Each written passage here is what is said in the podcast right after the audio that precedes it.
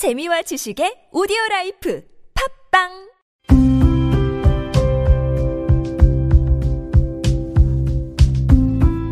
칼럼을 읽어드립니다.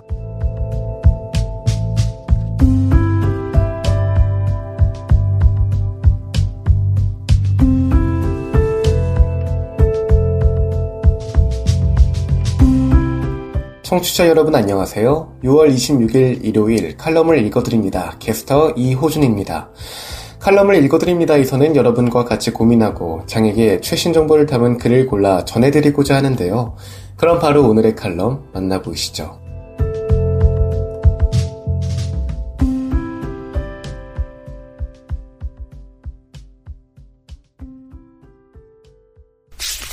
에이블 뉴스 자취방 이야기 여덟 번째 거리보다 소중한 그 무엇 그렇게 하지 마 아니라 왜 그래야 하는지 물어보는 것이 필요 칼럼니스트 정현석 거기서 서울역이 얼마나 먼 거리인데 가까운 곳을 놔두고 그렇게 먼 거리를 돌아서 장을 봐? 인터넷으로 주문하거나 집에 부탁하면 되는데 왜 그렇게 일을 어렵게 하니? 어, 너 멋대로 하라고 독립한 거야? 평소보다 귀가 시간이 늦을 것 같아 본가에 있는 부모님께 오늘은 서울역에 있는 대형마트에서 일주일치 장을 보느라 좀 늦는다 라고 전하니까 한참 동안 부모님의 꾸중이 이어졌다. 부모님 댁에서 주문해서 내 집 주소를 찍어 보내면 멀리까지 갈 필요 없이 편하게 물건을 받을 수 있는데 왜 장애인 콜택시를 타고 30분 이상 떨어진 마트에 가서 먹거리를 사는 것인지 도무지 이해를 하지 못하겠다는 거다. 부모님 의견이 틀린 말은 아니었지만 반드시 매장에 나가서 물건을 고르고 주문을 해야 하는, 다시 말해서 누군가의 손을 거쳐야 한다. 인터넷 주문이 가능하긴 하지만 오프라인에 비해 유통기한이 짧은 제품이 들어오는 경우 1인 가구에게는 기한 안에 해당 제품을 소비해야 하는 상황이 발생한다.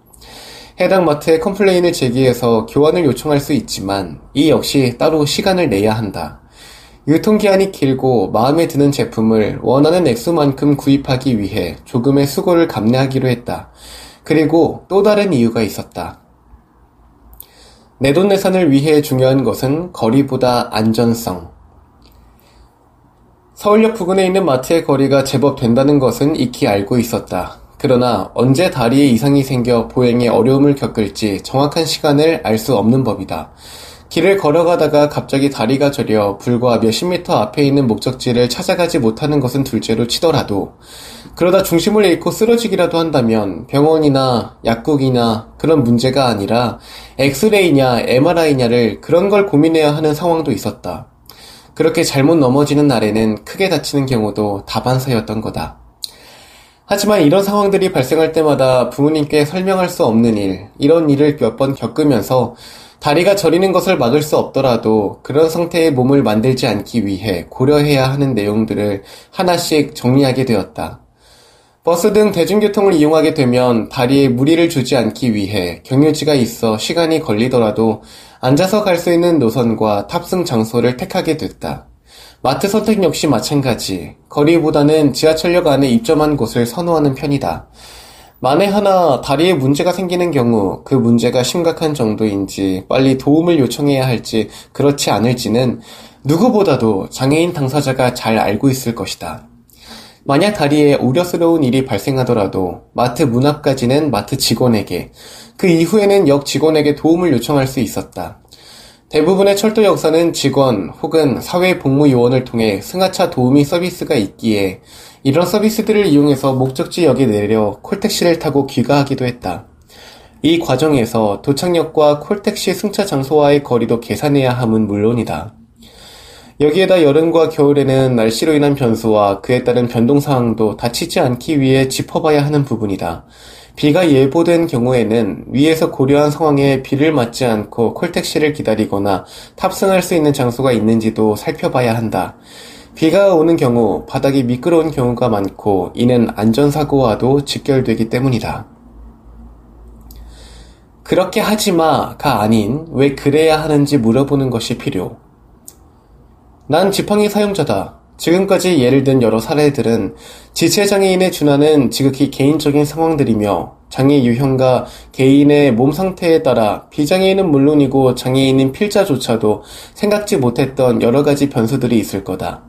자리에 앉을 가능성이 높은 같은 목적지를 가더라도 조금 더 돌아가는 버스를 타는 나에게 한동안 주변 지인들은 한가한 것을 좋아하는 사람이라고 말했다. 장애에 대해 전혀 이해가 없었던 누군가는 장애가 있기 때문에 본인이 기억하는 버스만 타는 것이라고 생각했다는 이야기도 들었다.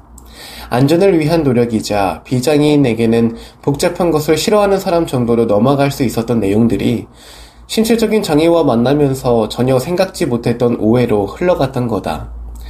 그랬으면 좋겠다. 독립한 장애인이 아니더라도 비장애인이 보기에 조금은 납득하기 어려운 어떤 결정을 했다면 그의 장애 유형과 나이에 관계없이 왜 그렇게 하냐가 아니고 무슨 이유가 있는지를 먼저 물어보는 사람들이 많아졌으면 좋겠다. 특히 가족 중 그런 사람들이 있다면 그의 생각을 존중했으면 좋겠다. 그는 다 계획이 있으니까. 지금 여러분께선 KBIC 뉴스 채널 매주 일요일에 만나는 칼럼을 읽어드립니다를 듣고 계십니다. 경향신문 이스라의 날씨와 얼굴, 눈 밝은 어느 독자를 생각하며 이스라, 일간 이스라 발행인 마음의 눈으로 보라는 이야기 같은 거 되게 싫어한다고 성은 씨는 말했다. 그 말은 시각장애인인 성은 씨와 친구들 사이에서 농담거리가 된다. 마음의 눈으로 보지 그래? 그들은 서로를 놀리고 웃는다. 성은 씨는 앞도 뒤도 위아래도 볼 수 없지만 눈이 어둡다는 표현은 그에게 적절치 않다. 성은 씨의 세계는 오히려 사방이 환한 느낌에 더 가깝다. 그는 형광등처럼 하얗게 밝은 시야 속에서 살며 밤에도 불을 켜지 않고 집안을 거닌다. 그에게 빛이란 소용없는 무엇이다. 하지만 전맹인으로 살아가는 성은 씨도 매일의 날씨를 알아차리고 대화를 건넨다. 오늘은 피부에 볕이 많이 닿네요. 오늘은 날이 흐리네요. 바람도 축축하고요. 그건 날씨를 만지며 감각하는 사람의 언어다. 성은 씨에게는 고도로 발달된 청각과 촉각이 있다. 아유, 지금이 낮인지 밤인지 도통 모르겠다. 라고 농담하며 웃지만 사실 밤낮을 명확하게 감지한다. 그는 밤을 좋아한다. 밤은 소음이 줄어드는 시간이다. 눈을 감듯 귀를 감을 수는 없어서 듣기 싫어도 들어야만 했던 모든 소리들이 잠잠해진다. 그런 시간에 성은 씨는 책을 읽는다. 정확히는 책을 듣거나 만진다. 책들은 대체로 예의 바르게 말하는 것 같다고 그는 생각한다. 그의 아빠는 인쇄소에서 일했다. 그가 아직 약시였을 때, 어, 그러니까 완전히 실명하기 전이었던 어린 시절에 아빠는 교과서를 크게 확대해서 인쇄한 뒤에 재본해 주었다. 시력이 약해지는 딸을 위해서 큰 책을 만드는 인쇄소 직원을 상상하면 나는 내가 몸담은 출판업계를 더욱 애정하게 된다. 시간이 흘러 전명에 가까워지자 성은 씨는 점자 읽기를 훈련했다. 문장들이 그의 손끝으로 흘러들어왔다. 어른이 된 그는 유창하게 외국어를 구사하듯이 점자책을 훑는다. 대체 텍스트는 이동권만큼 중요. 100번 듣는 것보다 한 번 만지는 게 낫다고 성은 씨는 말한다. 그는医료 교사다. 안마, 지압 등의 수기요법을 전문적으로 배웠고 가르친다. 의식적으로 손을 쉬게 해야 할 만큼 손으로 해내는 일이 많다. 함께 걸을 때 나는 오른쪽 팔꿈치를 그에게 건넨다.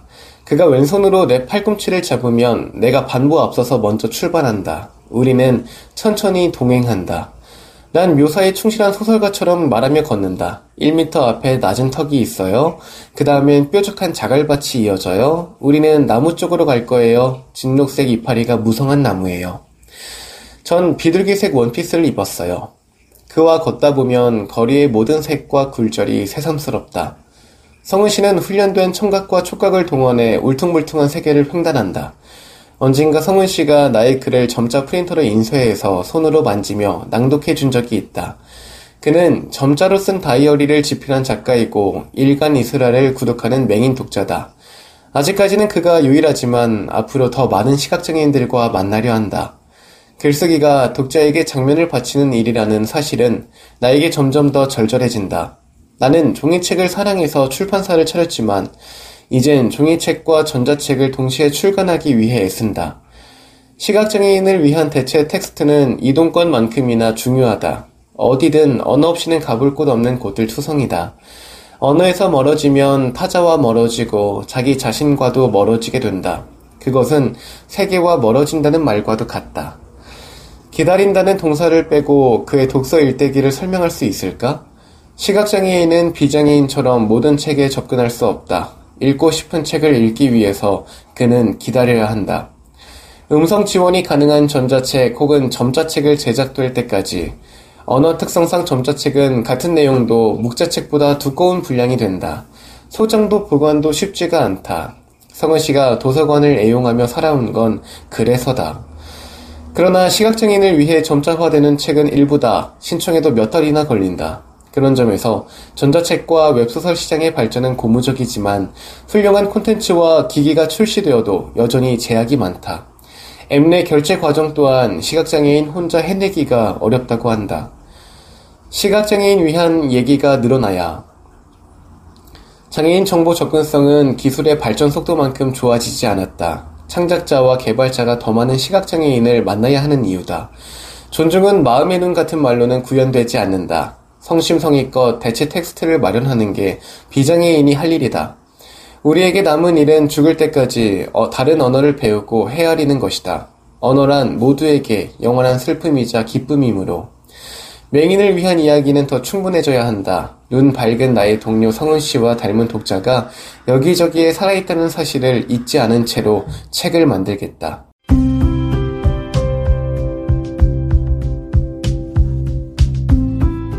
6월 26일 일요일 칼럼을 읽어드립니다. 오늘 준비한 소식은 여기까지입니다. 지금까지 제작의 이창훈, 진행의 이호준이었습니다. 끝까지 청취해주셔서 고맙습니다.